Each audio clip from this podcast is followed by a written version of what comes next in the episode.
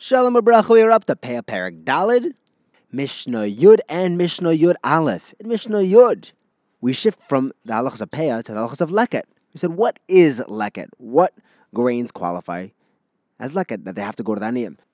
So the Mishnah tells us that any grain which drops while harvesting. However, if the Balabias or his worker is harvesting and he grabs a handful of grain or if he uproots, he plucks a fistful, and then he gets pricked by a thorn. Something shakes him up, so he loosens his grip and something falls out of his hand.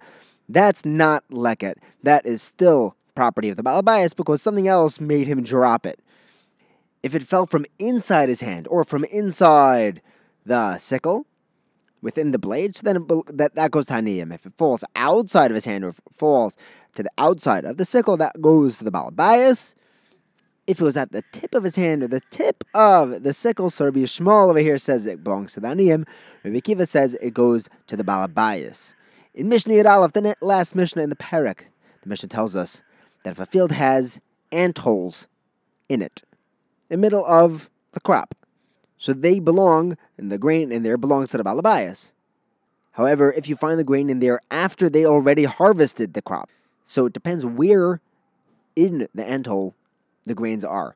The top of the antole, which has the ripened the white grain, that belongs to the aniyim. We assume that the ants brought it there post harvest from leket. If they're green, though, they're on the bottom of the antole.